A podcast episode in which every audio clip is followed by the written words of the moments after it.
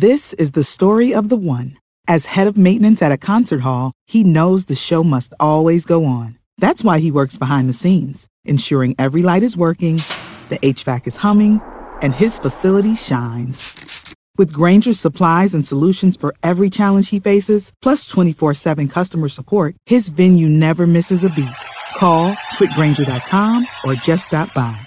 Grainger, for the ones who get it done.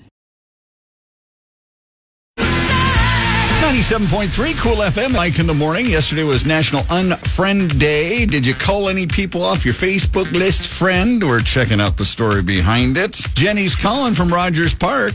I unfriended my niece Uh oh. because uh, she was all about on Facebook the government conspiracies Oh no. and talking about UFOs Oh. and aliens, and Yeah. that she uh, had posted that she was going to be one of those that was storming Area 51. Oh, really? And I just, I don't want no more part of it. I didn't want to see any more of it. And I just unfriended her. Okay. Well, I think your Facebook feed's going to be kind of boring now.